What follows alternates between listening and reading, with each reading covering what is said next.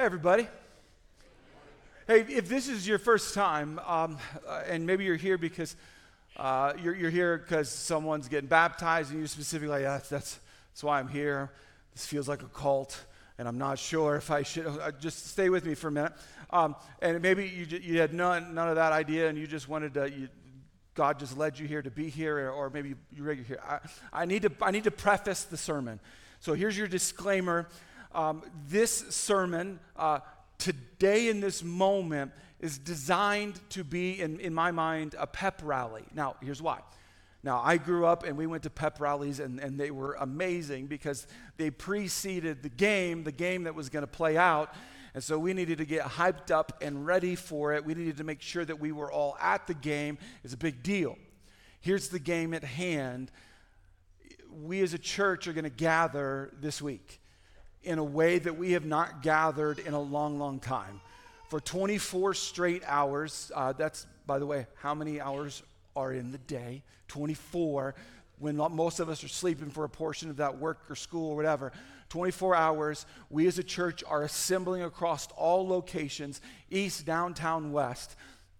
At the same time that people will be praying, uh, we will have people reading scripture, reading the New Testament out loud as a church saying, there's a lot going on, but we're going to go meet with God for a solid 24 hours. People are signing up for 30 minute increments to either read scripture or pray. And so that moment, if you want to know, I know Easter's a big deal. We dress up and we come to Easter. That's awesome. Christmas is awesome. All those big church moments are awesome. But I'm going to tell you, in my opinion, and it is my opinion, that one of the greatest things a church could ever do would be to interrupt our normal schedules and for 24 solid hours say, We want to be in the presence of God. So, with a much longer disclaimer than I intended to give you, uh, that's the setup for what I want to open up for, okay? So, if you're not signed up, that was your hint. Years and years and years ago, this is detailed in the Bible, a king, the king by the uh, name of Nebuchadnezzar, you can have fun with that name later. King Nebuchadnezzar invades Jerusalem. Jerusalem, where in essence God's people lived. If you never you don't know your history or even know now, that's like it's a special place. And so King Nebuchadnezzar, Babylon, invades Jerusalem and they win. Uh, God's people lose. King Nebuchadnezzar comes in, and, and if you know your history, you also know that when kings invaded and won, they left with the spoils of war, the spoils of, of victory. They, they, they went in and pillaged and all that kind of stuff, but they left with stuff. Sometimes, you know, money, gold, silver, all that kind of stuff. Sometimes horses and things like that. But uh, this king in particular left with people. Took the, the way this is detailed, went and found the best looking and the smartest people, and he took them captive. What we know in, in the midst of those captives are multiple people that we know about. One of them is Daniel. His name's Daniel. And he's what we would have believed because they didn't trust any of them. They've just been taken captive. They're being pulled out of their homeland. So they're being taken away. So you've got to bind them up and treat them like prisoners. That's normal, it's standard. But that's not how it always plays out. They, they would take them and and Daniel got picked by the king or his leaders that he, even though he was a POW, that he would be brought into and trained to lead in the palace. Now, if you ever get taken prisoner, at least in my mind, like I wouldn't mind ending up in the palace. If, if all the places, I would like to go to the palace. However, in that context, in that culture, no, no, no, no, no, you didn't want to end up in the palace. Especially if you were a guy Historically, we know this that if you were brought from a foreign nation into the palace to eventually do uh, palace work, is the king was uh, cautious not to let you interact with his ladies. And so uh, there are children. I'm just going to say, you can read your history. The king would make sure that those men were unable and would strip them of all dignity. Not only that, Daniel in particular, what we know is um, not only had his probably his dignity taken away from him, uh, they changed his name. Literally, literally, uh, gave him a new name. And, and the, the interesting part is the new name was meant to honor a, a fake God, a false God, which directly went against all that Daniel knew to be true and good. So you've got now emotional, physical, and spiritual, like pouring onto Daniel. And the reason I wanted to show you this picture is, is this because I, you may say, Daniel, that sounds intense. Is I think some of us right now, even though you don't have Daniel's details, we're living like this, at least spiritually where we've allowed ourselves to be held captive and we're not engaging God, living for God, spending time with God. And you got multiple reasons. There's a long list of reasons, but I wanted you to see the picture as a visual. I'll, re- I'll return to the thought later, but I wonder how many of us might be like this right now. And so we're going to use the story of Daniel to help us get ready for a moment as a church where we're going to seek refuge with God. But you got to know the story. So I'm going to take you in to a big moment. Daniel chapter 6, Daniel soon proved himself more capable than all the other administrators and high officers. Because of Daniel's great ability, the, the king made plans to place him over the entire empire.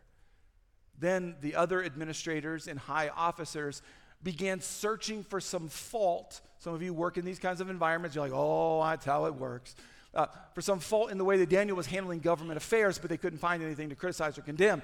He was faithful, always responsible, and completely trustworthy. So they concluded our only chance of finding grounds for accusing Daniel will be in connection with the rules of his religion. Interesting. Now, I know many of us are like, rules of religion, I hate that. Well, here's what they mean. So the administrators and high officers went to the king and said, Long live King Darius, kiss ups. We're all in agreement right? We administrators, office, officials, high officers, advisors, and governors, that the king should, be, should make a law that will be strictly enforced. Here's what they wanted to put, put in law give orders that for the next 30 days, any person who prays, fascinating the detail they decided to go after, who prays. Some of us immediately thinking, that's an interesting idea that they came up with on their own. I don't think they came up with it on their own. I'll explain later. Give orders that for the next 30 days, any person who prays to anyone, divine or human, except to you, your majesty, will be thrown into the den of lions. And now, your majesty, issue and sign this law, so it cannot be changed in official law of the Medes and Persians that cannot be revoked. So King Darius signed the law. So they're going to take Daniel down. Think about how someone might go about taking you down. Just think about it for a minute. If someone wanted to actually sabotage you, to get, to get you, in this case, put into prison, most of us go negative. They couldn't even find that with Daniel. They're like, well, the dude prays. Maybe we can, we can get the prayer thing illegal. What you should be noting is this uh, is why prayer was so significant. This is why I tell you, I don't think they came up with the idea. I think, uh, listen, I think they were tempted by the devil to do this. And that will give you color to this statement. There's an intentional plot to keep you from having conversations with God. What do you have in relation to Daniel? How are you and Daniel the same?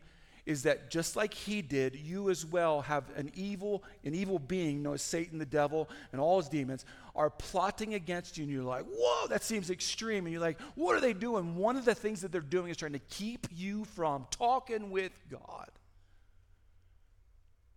Look at all the things that evil could do in this world and does that are horrific.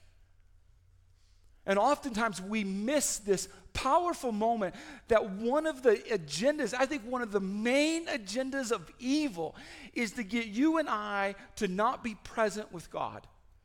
That if you and I find a way, a moment, even this silent, if you're in your car just having a, a 20 second talk with God, the devil doesn't want it to happen.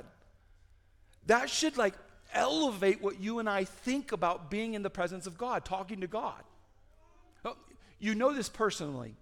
And I found this, uh, this storyline I thought was uh, really powerful because it'll reveal to you that just when you have a conversation with another person, when you are with another person that you just really, really enjoy, and then you leave that person and you reflect on like how awesome it was to be with that person, how like it just it grew your relationship, the power of presence.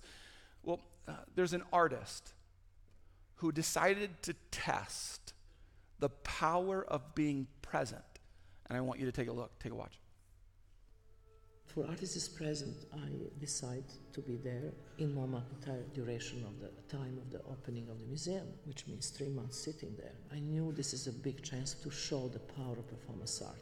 I prepared for this piece almost a year because I knew it's going to be physically so demanding, so difficult.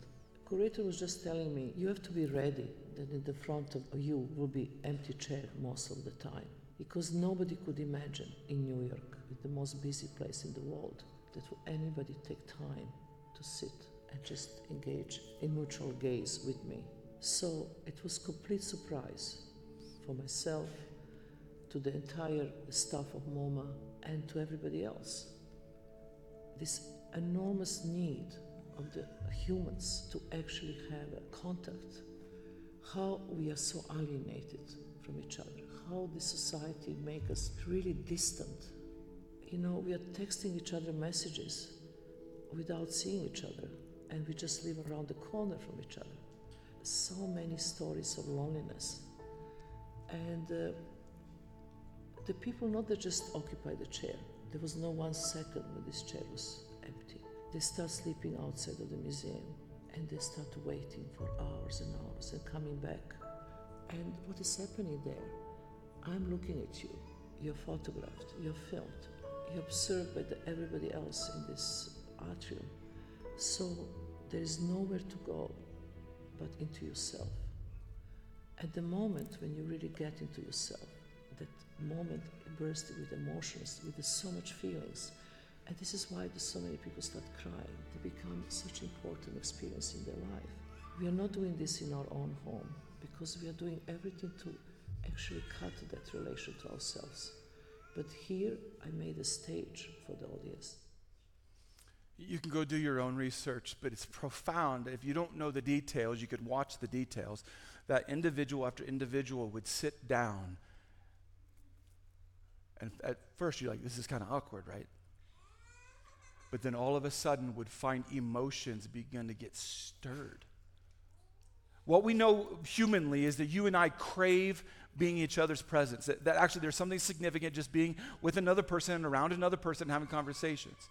So let me tell you something spiritually. The same thing, if not more profoundly, exists between you and God. That if you avoid and neglect being in the presence of God, you will find yourself wanting. You will find yourself uh, lacking in something that you may not even recognize until you return to the presence of God. That's why, for many of us, a return to church, getting to church, isn't that that building specifically did something majestical. It's, it's that you decided to acknowledge the presence of God, and actually, even if you didn't even sing or pray with others or even listen to the whole sermon, you just took this moment to acknowledge that being with God is significant. And you and I have got to recognize that we aren't near as good at being present with God as He is being present with us. Now, let's go a little deeper.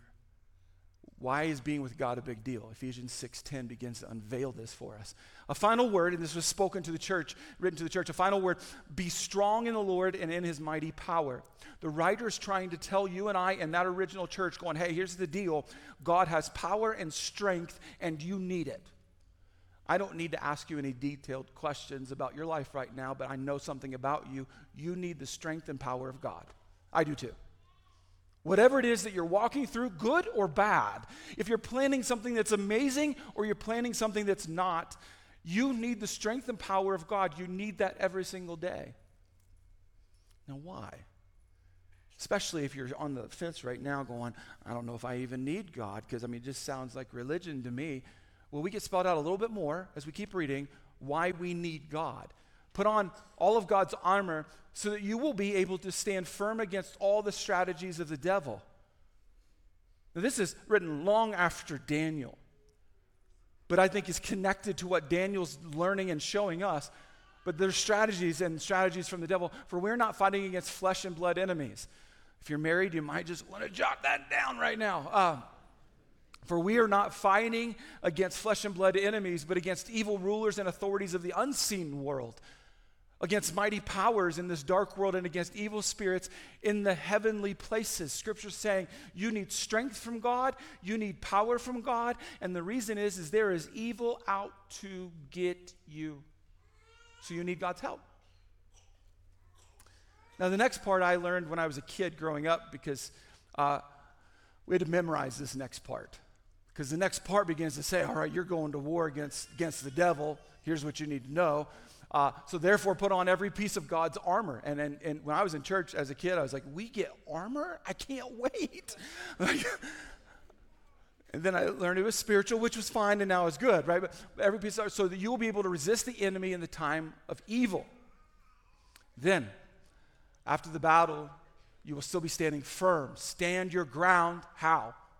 Putting on the belt of truth. Meaning, if you don't know truth, you'll lose your ground and the body armor of God's righteousness. For shoes, put on the peace that comes from the good news so that you'll be fully prepared. In addition to all of these, hold up the shield of faith to stop the fiery arrows of the devil. Put on the salvation, put on salvation as your helmet and take the sword of the Spirit, which is the Word of God. As a kid, I, I just heard about the sword. Like, we get a sword.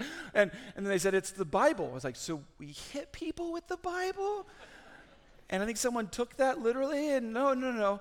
Uh, it's a good lesson here. If you're struggling about winning against the devil, if right now you've got temptation in your life and you're losing that battle, pick up a sword. The Bible. Now, what's been said before me, I didn't make this up, I just love it uh, put on salvation as your helmet. Many of us right now have. In fact, I would say the majority of us, that's perhaps the, the first piece of armor that we put on was the helmet of salvation. The problem is, is that's all we put on, which makes you a Christian streaker. Don't be a streaker. But th- see, this stuff helps us. That, that some of us, like, cool, got, a, got the helmet, I'm saved, I'm going to heaven. But this passage is telling us, like, yeah, but you're at war at the same time. Don't just take on salvation, there's more. But as a kid, that's where I stopped reading. I, I, once I got into the cool armor, I was like, that's, that sounds neat, that's all I want. But that's not all it's spoken about. If you keep reading, you actually get to something I say very profound.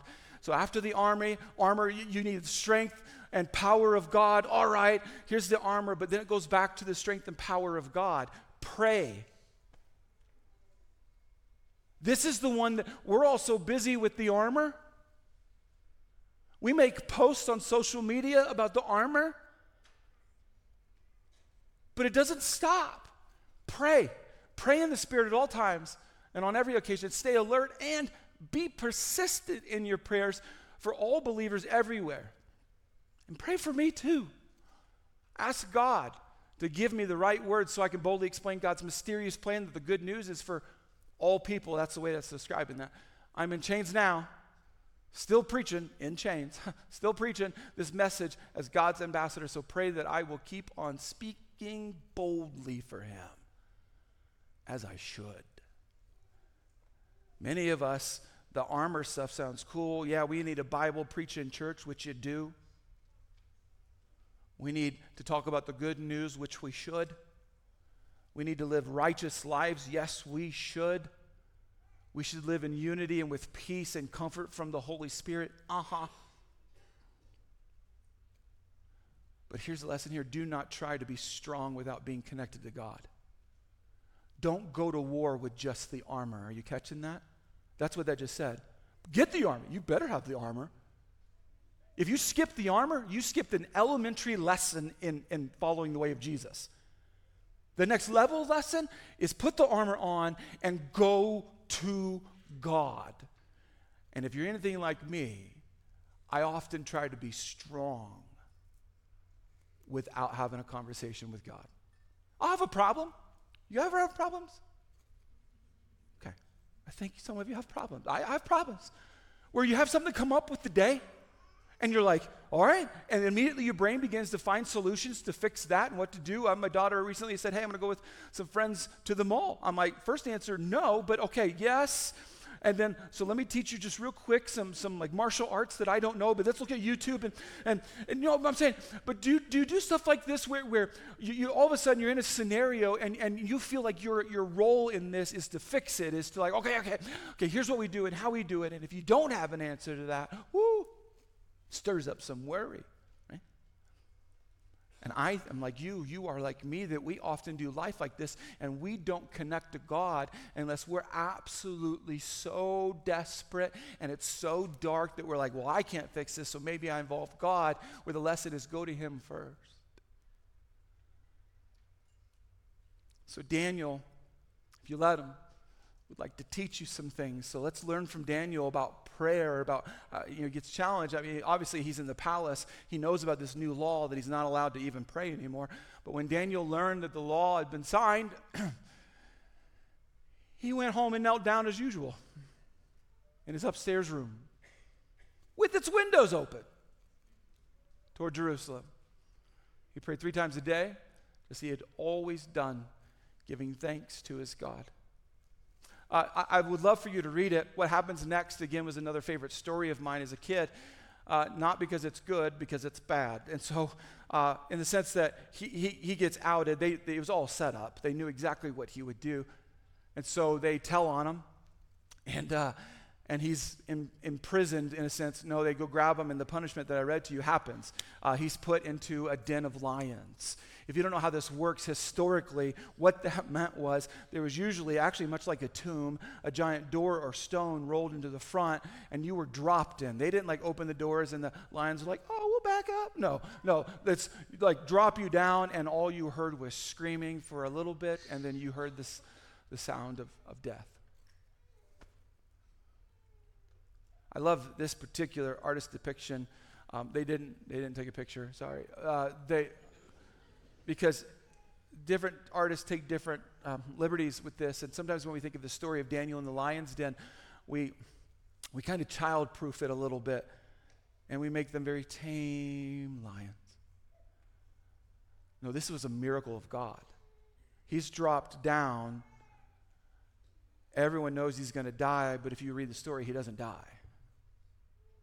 He survives. The problem is, you and I take the story going, yeah, I've been praying and God didn't save me. So what do I have to learn from, Di- from Daniel in the lion's den? Is God always going to save me from the lion's den? That's not the lesson here. Remember, we're preparing for a moment as a church where I believe God's going to meet with us. So, what do we need to know about the story of Daniel? He's got a couple things to teach us. One, Daniel wasn't overconfident. I was alluding to this. Let me read this. Uh, but when Daniel learned that the, the law had been signed, he went home and knelt down. You know what I'm tempted to do? Fix it first. And if I can't, I should go talk to God about it. But notice, I mean, if I was Daniel and I was about to get the empire handed to me, you know what step one would have been in my humanness? Where's the king? Where's the king? Where's the king? I need to talk with the king. Can we intercept this before it gets to the registrar's office? Whatever. Like, like can we can we can we stop this? And I would begin to think of who do I know and who can I affect and who can I talk to? That's that's what I would have been thinking. But Daniel's like, oh, I'm gonna die if I pray. I guess I should go talk to the guy that I pray to then. An act of, I might be able to fix this. I might be able to leverage my relationship with King Nebuchadnezzar, who seems to really like me. I could probably go do that and have a sense of confidence. I know this. I know what to do. I know what to say. But Daniel, even, even being a favorite, notice what he does. He's like, well, all right. So apparently I'm going to die. Let me go talk to God. It helps you and I know that oftentimes you and I are overconfident with life. And oftentimes we don't see miracles of God. You know why? Because we don't talk to Him about it first. We try to be our own miracle workers. There's a, a military story of overconfidence. Um, details are this 1923, a training exercise involving the USS Delphy. Uh, my grandpa uh, served in the Navy till uh, my great grandma made him get out. Uh, anyways, uh, he served in the Navy, so I, the, these stories really affect me. Um, the, the, story is uh, Lieutenant Commander Donald Hunter was leading this training exercise. They're not at war, that's an important detail. Not at war, training exercise, seven ships going along the coast of California. During the training exercise, fog set in over the ships. Now, again, 1923, before you begin to ascribe 2023 technology. Fog sets in. Wisdom and training says, stop all the ships. Let the fog dissipate, then return to the training exercise. The problem is, Lieutenant Commander Hunter knew that coastline so well, felt like he knew it like the back of his own hand. He didn't see an issue with the fog. So instead of taking what would be good wisdom, he decides to conclude I know the way, I know where we're at, let's keep going. And so what happened is what you would expect because I'm telling you this story. The USS Delphy would crash into the coastline, destroying the ship, but not only that, the rest of the ships followed suit. All of the ships being damaged, 22 people losing their lives.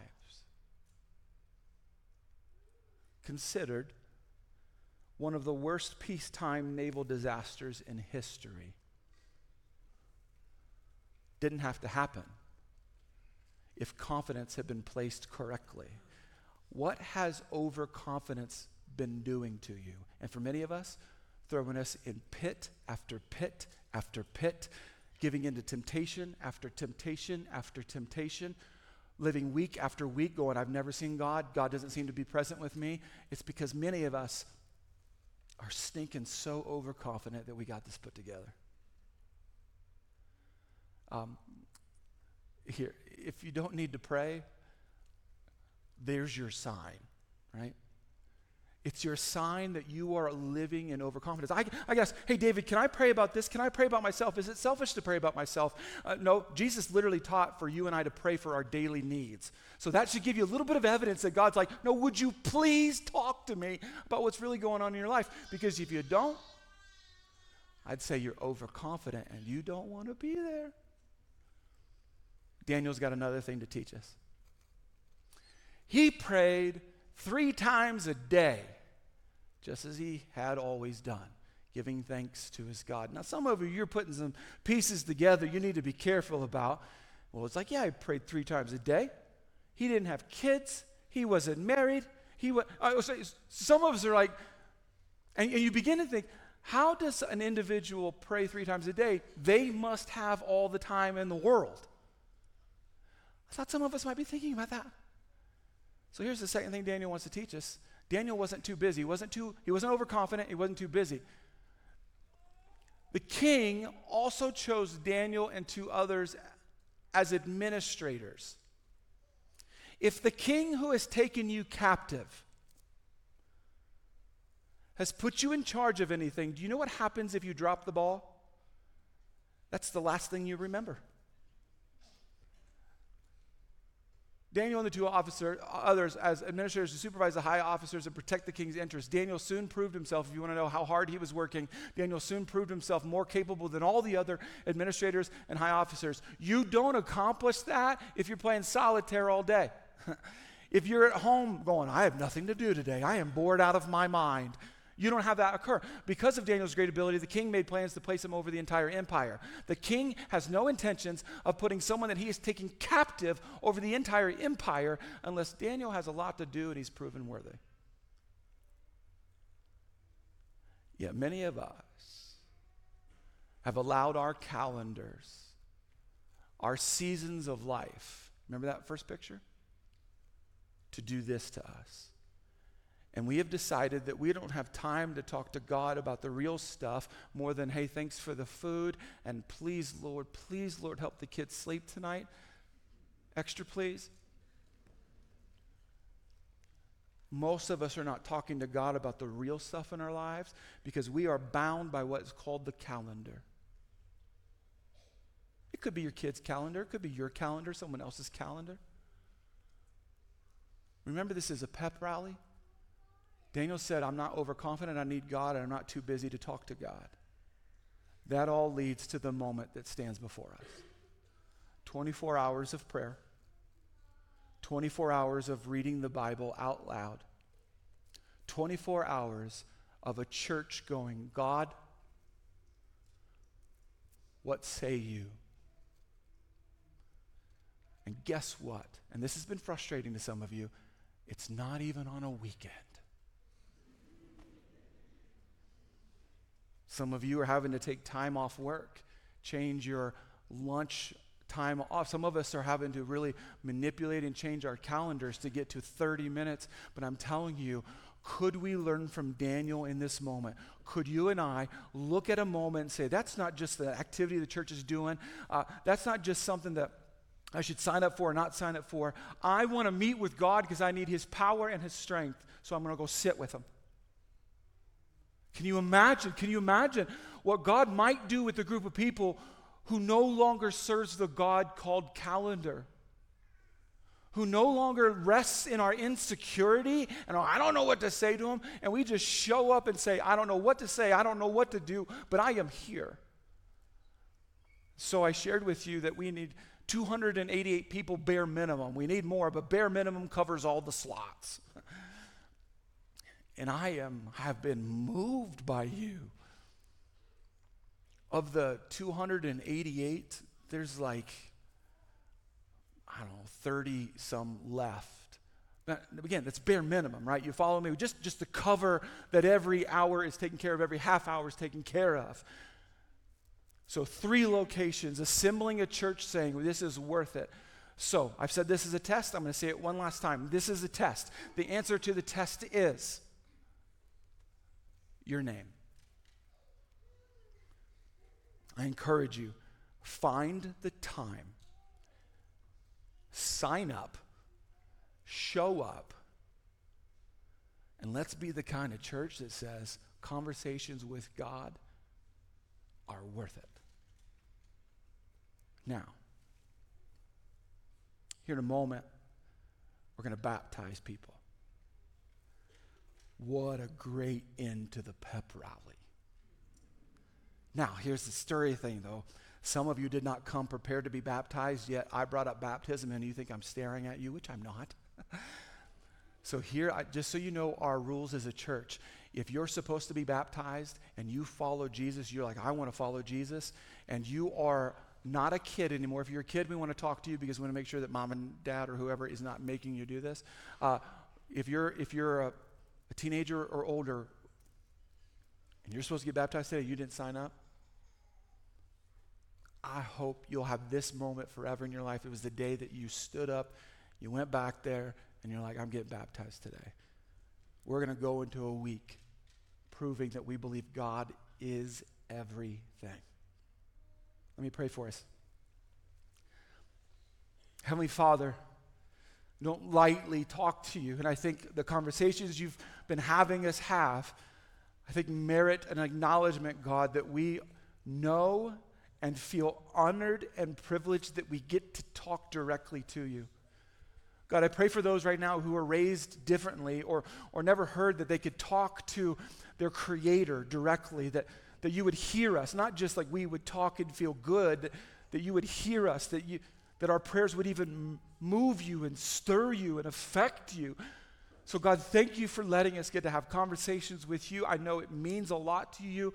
Your word tells us the power behind it, the significance behind it. So, God, thank you for letting us talk to you. Lord, you have asked us to gather at a special time in special places to meet with you. So, God, we, we will. We're even signed up, God. We're going to come and meet with you. I, I have no idea what you intend, but, but God, we choose to be obedient to you. Would you, would you speak to us? Would you please meet with us all week long?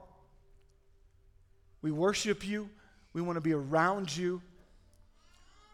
So, God, we start this week off celebrating the life change you have done in individuals' lives, every person being baptized, God.